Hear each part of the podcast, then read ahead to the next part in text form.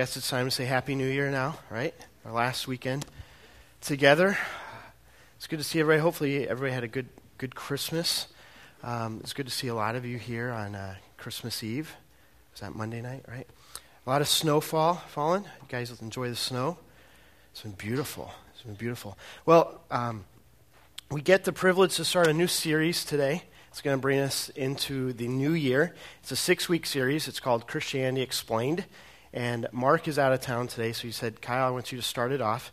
And you have 35 minutes to explain Jesus is the Son of God. He said, Good luck. Call me if you have any questions. My first response is, How come you get 50 minutes all the time? Just kidding. Uh, he's actually supposed to have 35. But um, the first week is, is today. That's Jesus is the Son of God. And we're just going to spend six weeks looking at some basics of the Christian faith, some things, you know, what do we believe? As Christians. Maybe you're here today just checking, you know, what does it mean to be a Christian? What's it mean to be a Christ follower? Uh, who is Jesus? Um, why would we start? Uh, why would we start with, with this one? We're going to get to that in a minute. But as the holidays wind down, a lot of you have been traveling, I'm guessing. A lot of travel. Yeah? Nod your head. Yeah? Okay. You're awake. Oh, the, the number one mode for transportation right now is, is flying, right? And so some of you have spent a lot of time in airports and probably more time than you'd like. Some of you have probably even slept in an airport the last couple weeks with all the delays and flight cancellations, uh, the weather storms, and all that. So um, I love airports. I love this. Well, I don't really love airports, but when I'm in an airport with my wife, there's a couple things we, we kind of do to pass the time. One is just observe people. Ever just like to sit at the gate and just look at the people? And uh, some of the things we like to do, we just like to kind of guess where that couple's going to, where they're coming from, where their final destination is, where do they live. And sometimes you can tell that by what they're wearing, by their clothes that they have on. If they've, you know, the guy in the Bermuda shorts in Detroit Airport, you're guessing he's probably not doesn't live there. Um, you can guess if they're on a business trip. Uh, if they're going on a business trip or coming back and the trip didn't go so well, you can kind of pick those people out as well. The honeymooners, they're easy to spot. Um, you know, it can't get off each other. So it's it's um, some observations to kind of a game, you know, and sometimes you can strike a conversation. You can say, say, "I told you I was right." I'm usually right um, on those. So that's just one of the observations. Some of the things we like to do in the airport. Another another thing I've noticed, um, and you've probably noticed this as well if you fly, is when you come off a flight. When you come off a flight and you're getting off, uh, these people used to be at the gate, but since 9 11, they're not at the gate anymore. They're down more toward the baggage claim. And they're people who are there to meet somebody they've never met before. You know who I'm talking about? They're in, in our really high technologically advanced society, all the new gizmos and gazmos that we have, um, new inventions, the best we can come up with is a sign that people hold up. And a lot of times it's written with a marker and it's usually in like some uh, broken off cardboard paper or something, right, that they're holding up, and it says something maybe like this. There's these people here, um, you know, just holding up like a sign like this, and they just stand there. Sometimes that person never comes, and they're standing there left with a sign, holding up a sign. Uh, I wonder sometimes how many times has somebody gotten into the wrong car, you know, because there was just a name like this, Roberts or Smith, or maybe a company, and um, and they maybe didn't realize it at first, but uh, I wonder how many times that's happened. So these people are staying there. There's usually 10 or 15 of them. Uh, this happens a lot on international flights when you go, um, and there's people holding up signs like this. Very impersonal, isn't it? It's one of the most impersonal things of our society is stand up, hold up a sign because you're saying, I've never met you, I don't know who you are, but it's my job. I've got to pick you up and take you somewhere. So um, maybe another one, uh, you know, Mr. Smith and sometimes as you're walking down by them, it's like they think you didn't see the sign, so they kind of stick, kind of follow you just in case, just in case you missed it. Um, so just some some observations. An airport is a cultural phenomenon. I mean, a lot of people all converging in one building from all over the world, and they're all headed somewhere. There's a final destination for every one of those people. Sometimes it takes a little bit longer for them to get there than others. Um, why we're going to start off with the series, the first week, is Jesus. Why? Why are we going to do that? Uh, because I, I think a lot of people are, are kind of holding up signs, and they really want to know who is the real Jesus. Would the real Jesus please stand up? Would he please come forward? I want to meet him. Some of us are at the wrong gate. We're looking for Jesus, and, and we've got some wrong information about who he is. Uh, we were told that he was over here, and so this is what we're believing. We're following the wrong Jesus a lot of times. And so, what we're going to do this morning, if that's okay with you, is just kind of walk through the airport, and we're going to find the real Jesus, not according to anyone's opinions or beliefs, but according to the Word of God, according to the Bible. Who is the real Jesus? Uh, because there's a lot of people who want to meet the real Jesus. They want to meet him, and they've never they've never met him before. Maybe maybe they've heard some things about him, but they've never met him. How are we going to know that this is Jesus? How are we going to know that's Jesus? Uh, so if you will, with me, if that's okay, um, why would we start with Jesus? Well, I think there's a kind of a crisis of belief in the church today about who Jesus is. Um, I think, okay, we're, we're turning the corner, and it's going to be 2008 soon, right? And so you're going to hear a lot of political ads. You probably already have heard too many. Um, already, I know three candidates that have three different be- views of who Jesus is, just among our political candidates. And they're being asked questions define who you think Jesus is. And why is that important? It's, it's important for the church to define who do we believe Jesus Christ is. Why else would we study about who Jesus is? Well, I came across this children's book uh, not that long ago at a local bookstore. It's a book that I saw a little kid flipping through. And after the kid was done with it, I didn't steal it from the kid, but after he was done with it, after he was done with it, um, I picked it up, and it's a book called What is God? What is God? And and uh, it was interesting reading through this because this is, this is kind of a children's book that uh, represents our society's belief on who Jesus is. Let me just read a, a, a page out of here. Um, does that mean everybody ever, does that mean, uh, if I can read, does that mean that everything that everybody ever says about God is right? Does that mean that God is everything? Yes, God is everything. Great and small, God is everything far away and near. God is everything bright and dark, and God is everything in between. I'm going to skip down to the bottom of the page. If everything is God, then I am God. You are God. All of us are God. And I, I kind of flipped through this book and thought, oh, wow, this is a great representation of our society, what our society believes. That whatever you want to believe is good, good with you. As long as you're sincere and you really believe it, great. I'm, who am I to tell you? You guys ever heard those comments before? Who am I to tell you what to believe? Who am I to say that my way is the right way?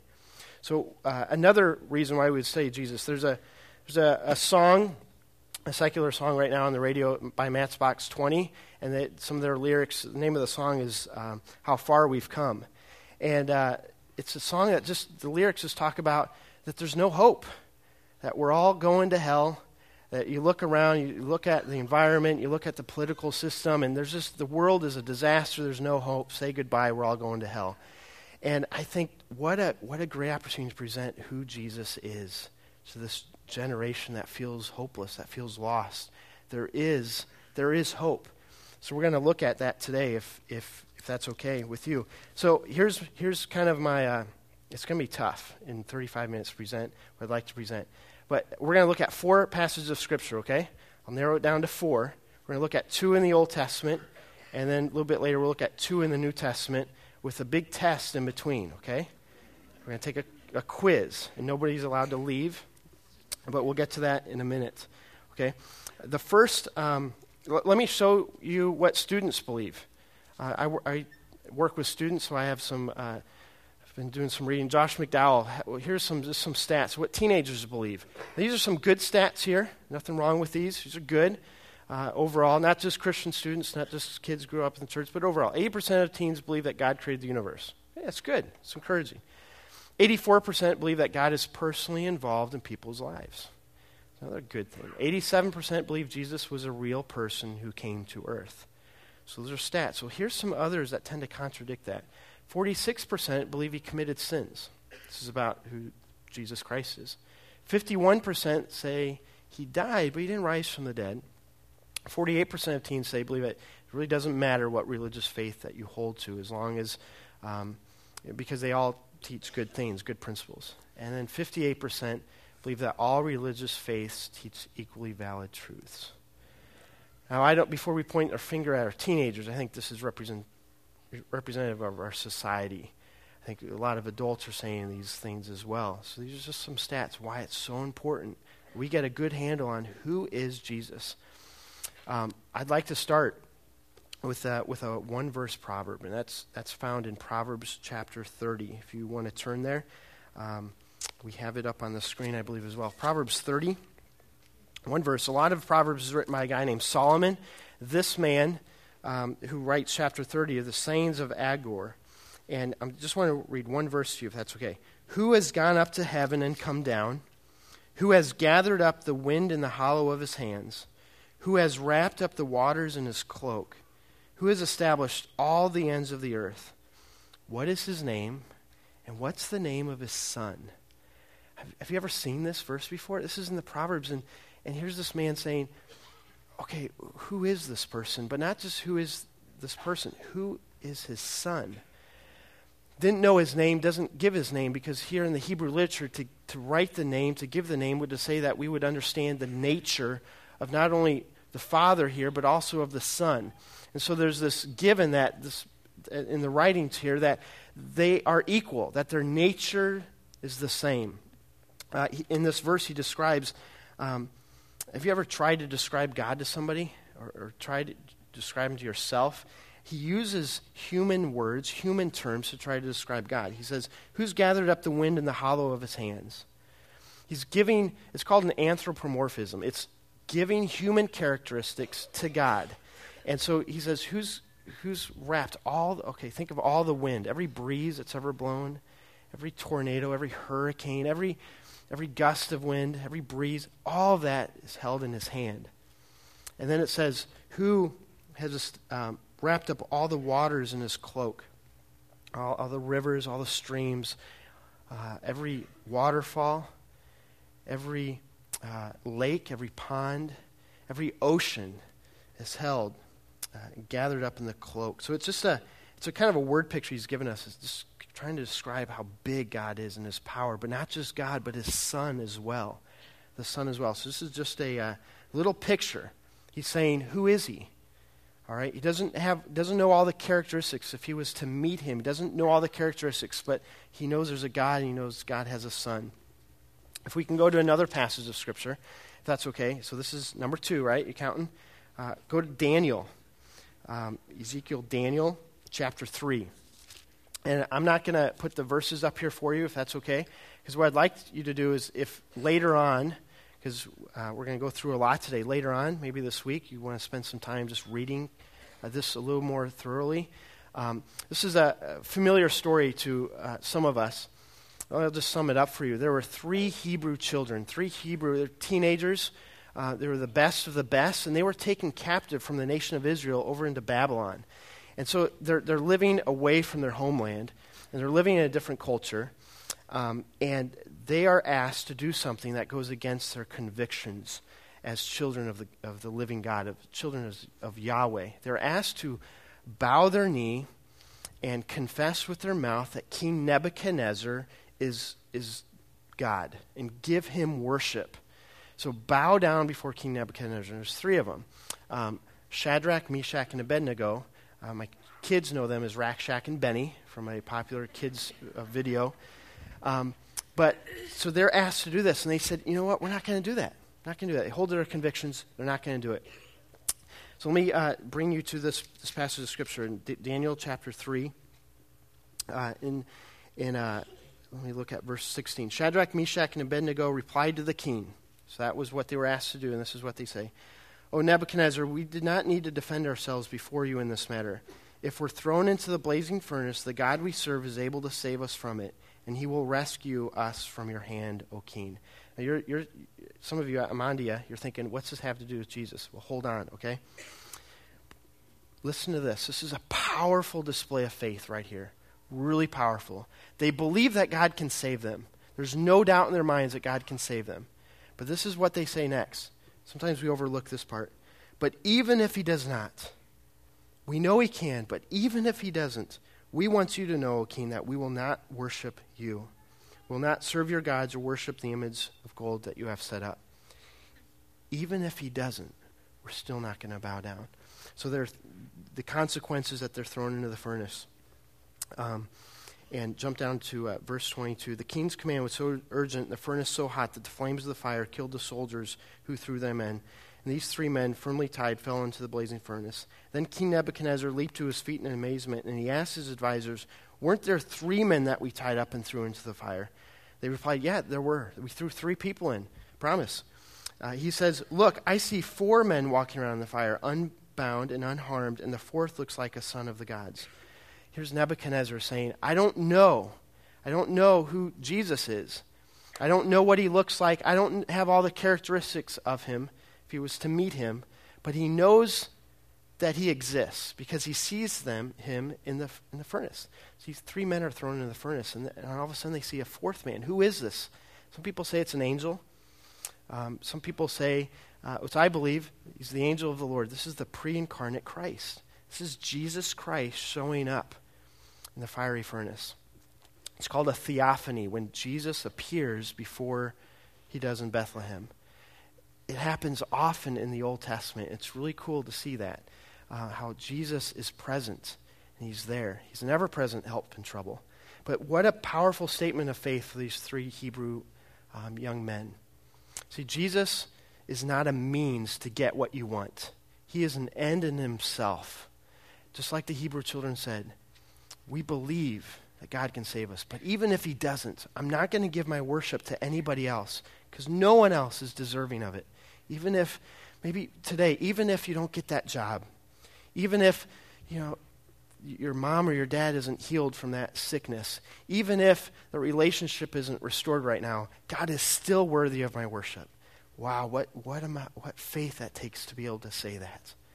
Even if He doesn't save us, we're still not going to bow down. We're going to take a moment. Do you know who this Jesus is?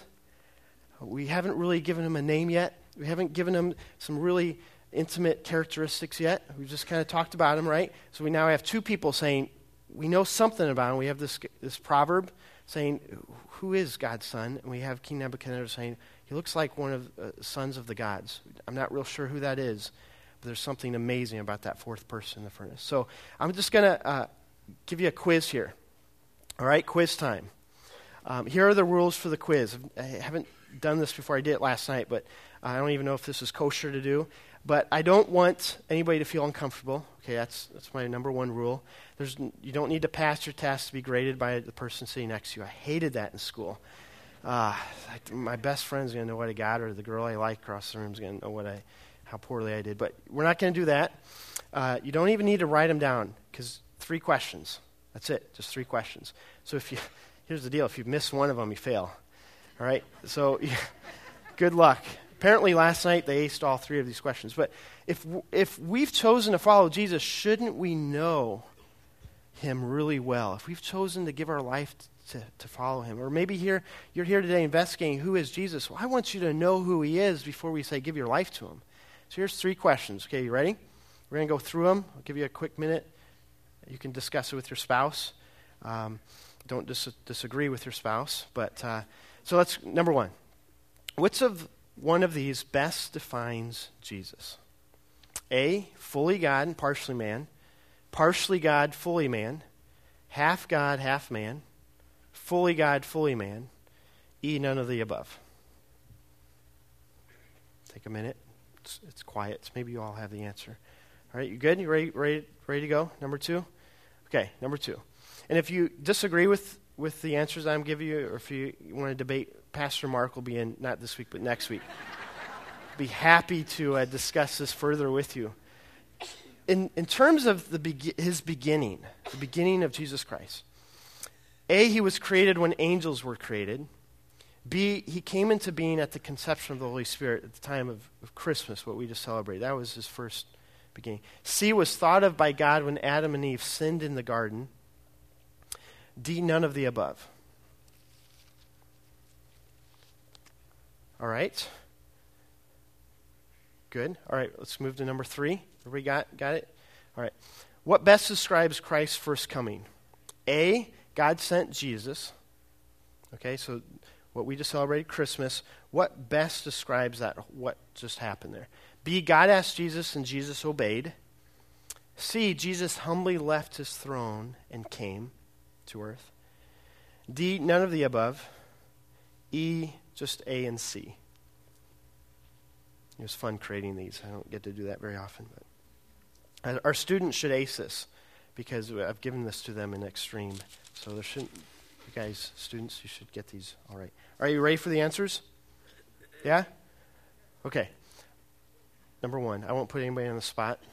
Okay? Fully God, fully man. Really, really important. Early in the church history, um, there, there were a lot of different things. Uh, when the church just got started, people had a lot of different beliefs of who Jesus was. And uh, you know, we consider those heretics, basically, when, when somebody says something about Jesus that if he's not fully God. Now, it's not 50 50. That's the, it'd be easy to say, well, he's 50, half God, half man. No.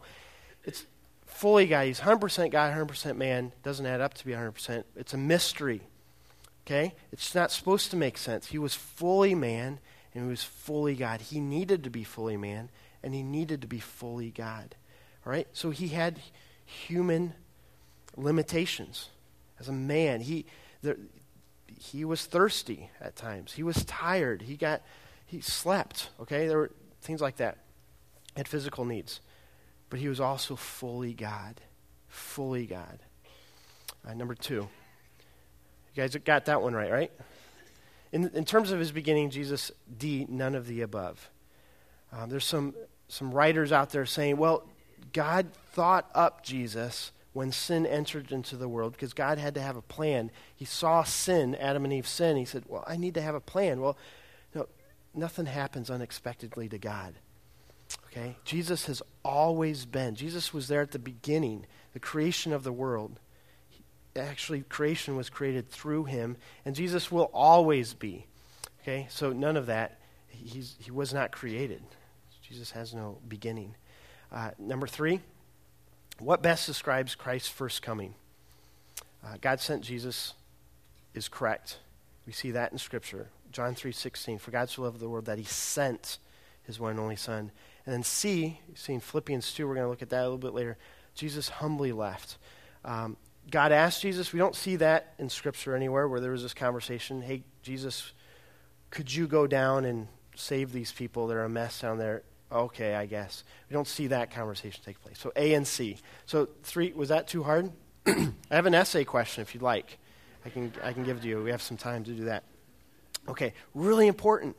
If we've chosen to give our lives to Jesus, really important to know as much as we can about him. Um, I'm going to ask you to turn now to Mark chapter 4. If you have your Bibles, if not, we're going to put it up on the screen. Page 710, if you want to look in the books in front of you there, the Bibles that we have provided for you. Um, wants you to become familiar with your Bible because when you get home, you don't have the PowerPoint, you don't have it up there in your room, and so you're going to need to be able to get in there and find it for yourself. So, Mark chapter 4, um, we're going to look at verse 35 through chapter 6, uh, through verse 41. But there's a couple chapters in this passage that um, are really important because Mark is making the case for the authority of Jesus. And so he goes through in 435 through 6 6 and those couple chapters if you have time later this week to read those couple chapters and he makes the case for jesus' authority as a teacher all right as a teacher he wasn't like the other rabbis he was unique the other rabbis quoted other rabbis but this one came and spoke with authority in hebrew is smike he, smoke, he spoke with, with strong authority not like the other rabbis. So he has authority as a teacher. He had authority over sickness. Mark's going to show some cases where he heals people. Um, he has authority to forgive sins. Uh, remember that there was a story where a man is brought to Jesus who is crippled and paralyzed, and Jesus asks him, "What's harder to do, to say to I forgive your sins, or to heal him?" And Jesus, the first thing he does is he forgives his sins. Um, he has he has power over the evil spirits and over demons. Demons tremble when his name is spoken.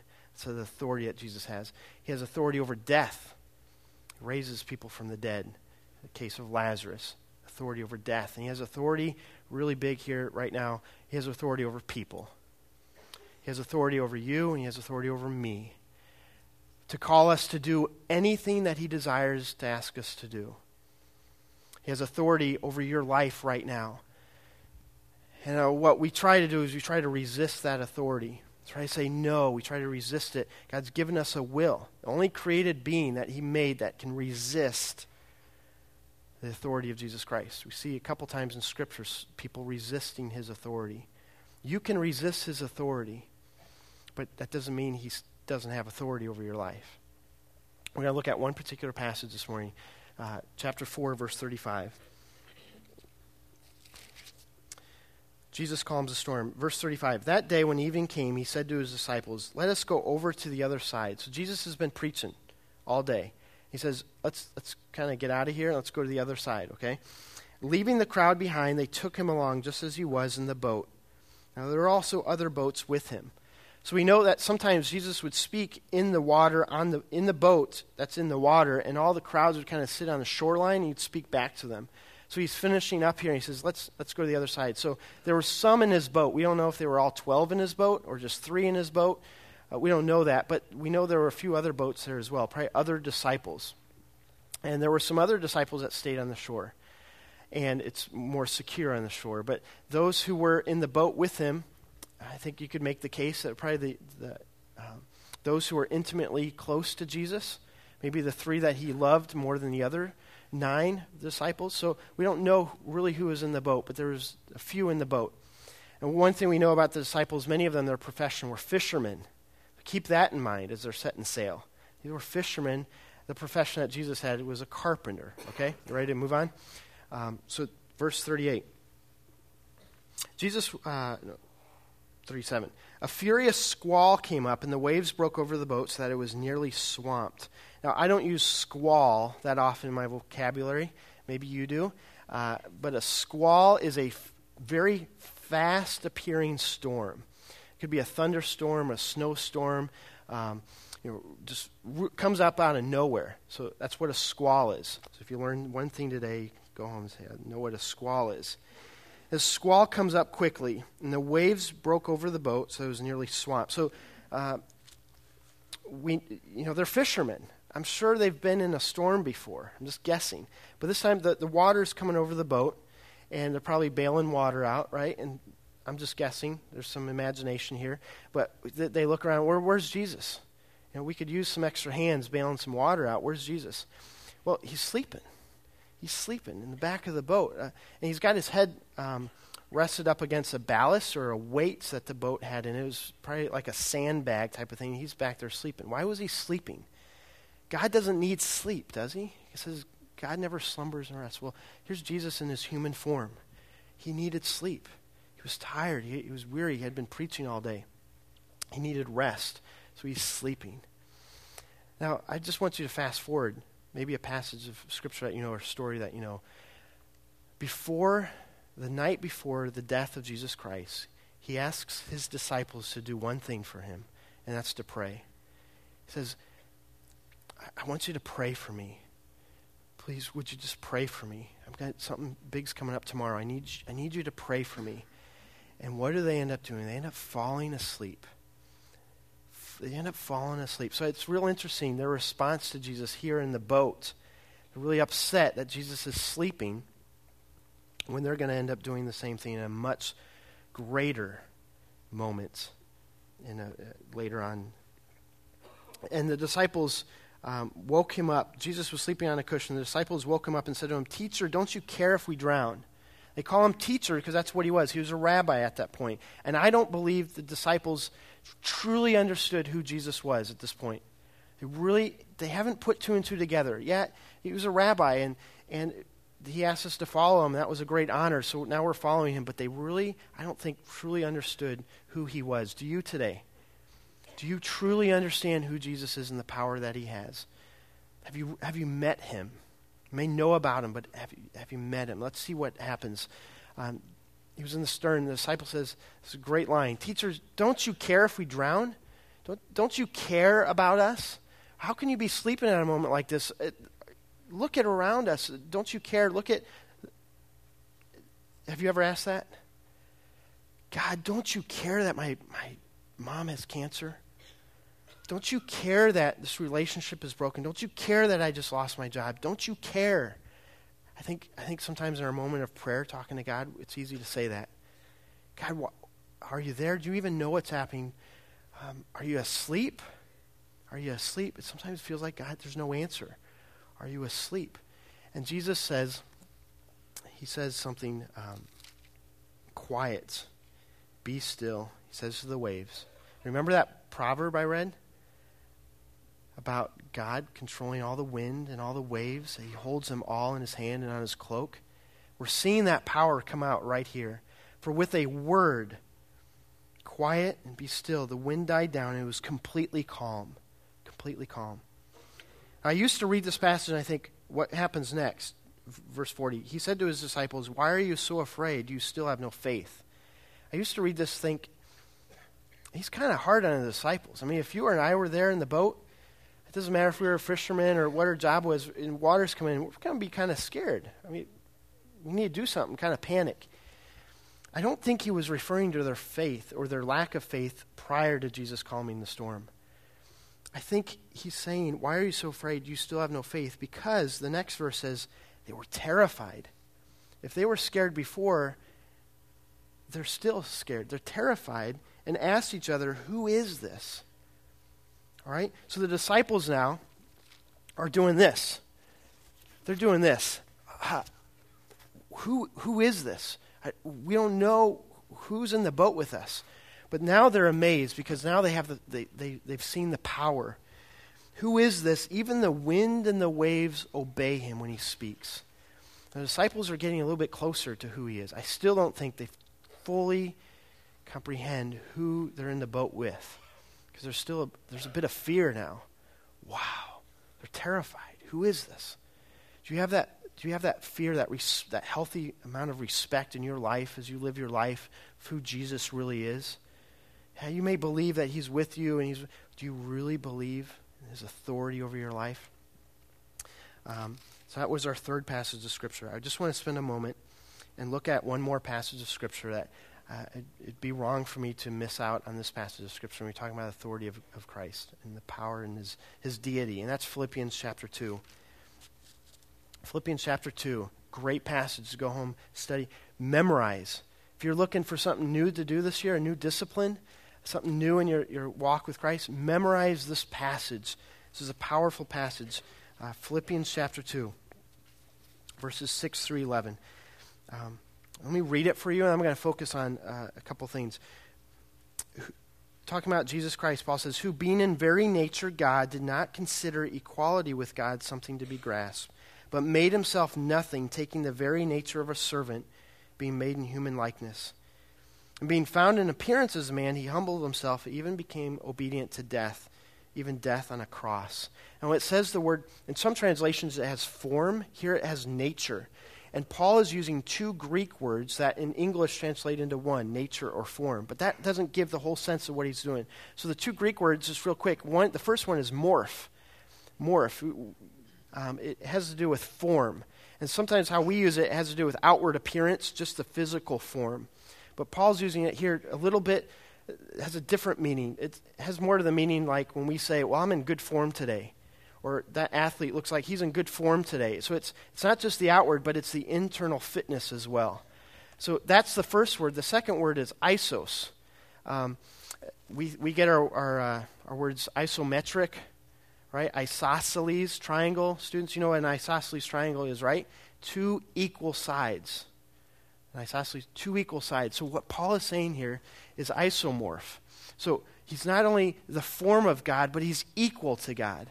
Jesus Christ is God. There's no question about that according to Scripture. We see that all throughout Scripture. Jesus says it himself, claims that he is God. And we see all the authors in Scripture pointing that Jesus has the same qualities as God, equal. He's not lesser than. God is not more powerful than Jesus. Jesus is God. He's equal to God the Father. I wanted to point that out. Really important passage there.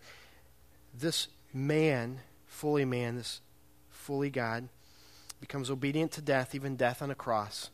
Therefore, God exalts him to the highest place and gave him the name that is above every name, that the name of Jesus Every knee should bow in heaven and earth and under the earth, and every tongue confess that Jesus Christ is Lord to the glory of God the Father. One of those characteristics in the airport that we like to do is we like to kind of look around and see what where people's final destination is. People's final destination. We just got a little glimpse here in this passage where every person's final destination ultimately will be. Whether you do so on your own free choice or not, every person's final destination, hear this, is at the foot of Jesus.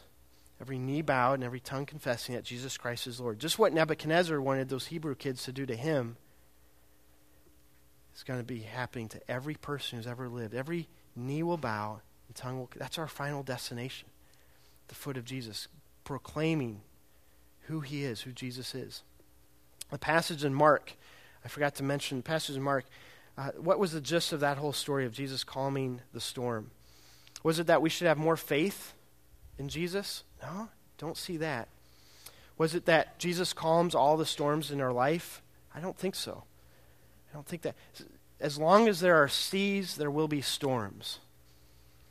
Okay? As long as there are seas, as long as there's water, there will be storms. Life will have storms. Some people who have different views of Jesus will tell you that uh, if you believe in Jesus, He'll take all your storms away. He'll calm every storm in your life. That's going to happen one day. The victory's already um, been pronounced. You know, the new heaven and the new earth that comes down, there are no seas. It's a, a neat little observation there. There's no seas, there's no storms. And be happy on the seas in the new heaven and the new earth.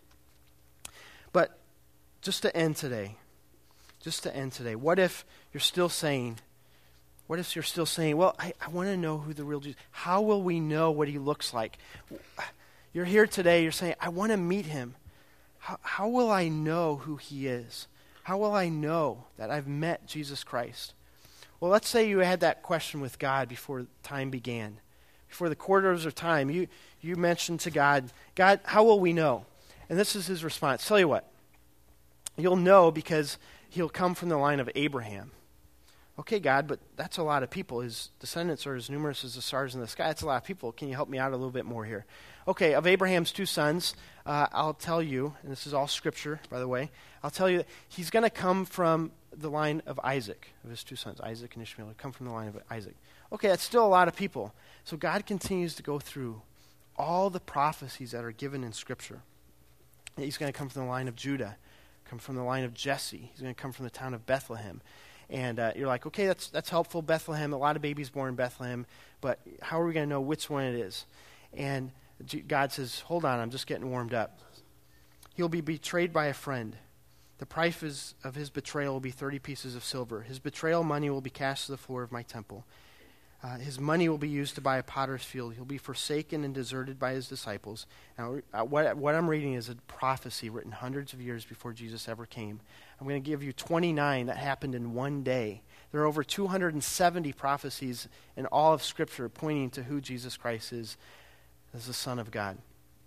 He will be accused by false witnesses. He'll be silent before his accusers. He'll be wounded and bruised. He'll be hated without a cause. He'll be struck and spit on. He'll be mocked, ridiculed, and rejected. He will collapse from weakness. He'll be taunted with specific words.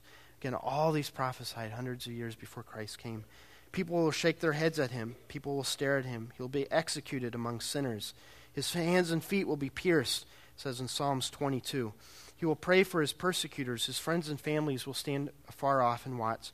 His garments will be divided and worn by the casting of lots. He will thirst. He will be given gall and vinegar.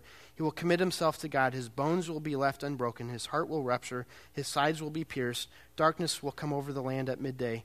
He will be buried in a rich man's tomb. He will die 483 years to the day after the declaration of Artaxerxes to rebuild the temple in 444 BC. All prophecy, hundreds of years before Jesus ever came. 29 just in one day that that occurred on. But that's not the greatest sign of how you will know who Jesus is. Let me give you the final testimony.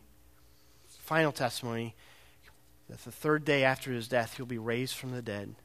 He'll ascend to heaven. And he'll be seated at the right hand of the Father where he is today. That's the, that's the, that's the final sign. But have you met him? How will you know that you've met him?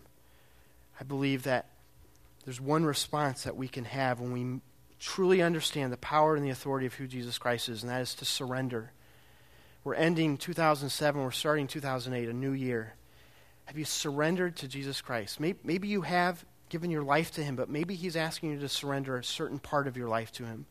You truly understand how great and how powerful and how mighty Jesus Christ is. You have only one response, and that's to fall to your knees and to proclaim that He is God, He is Lord, He is Jesus Christ. He is not a means to get what you want. He's not someone that we go to to move from poor to wealthy or to move from sick to get healthy. Just to know his existence and be invited to have a relationship with him, that is, that is an amazing gift that God has given us.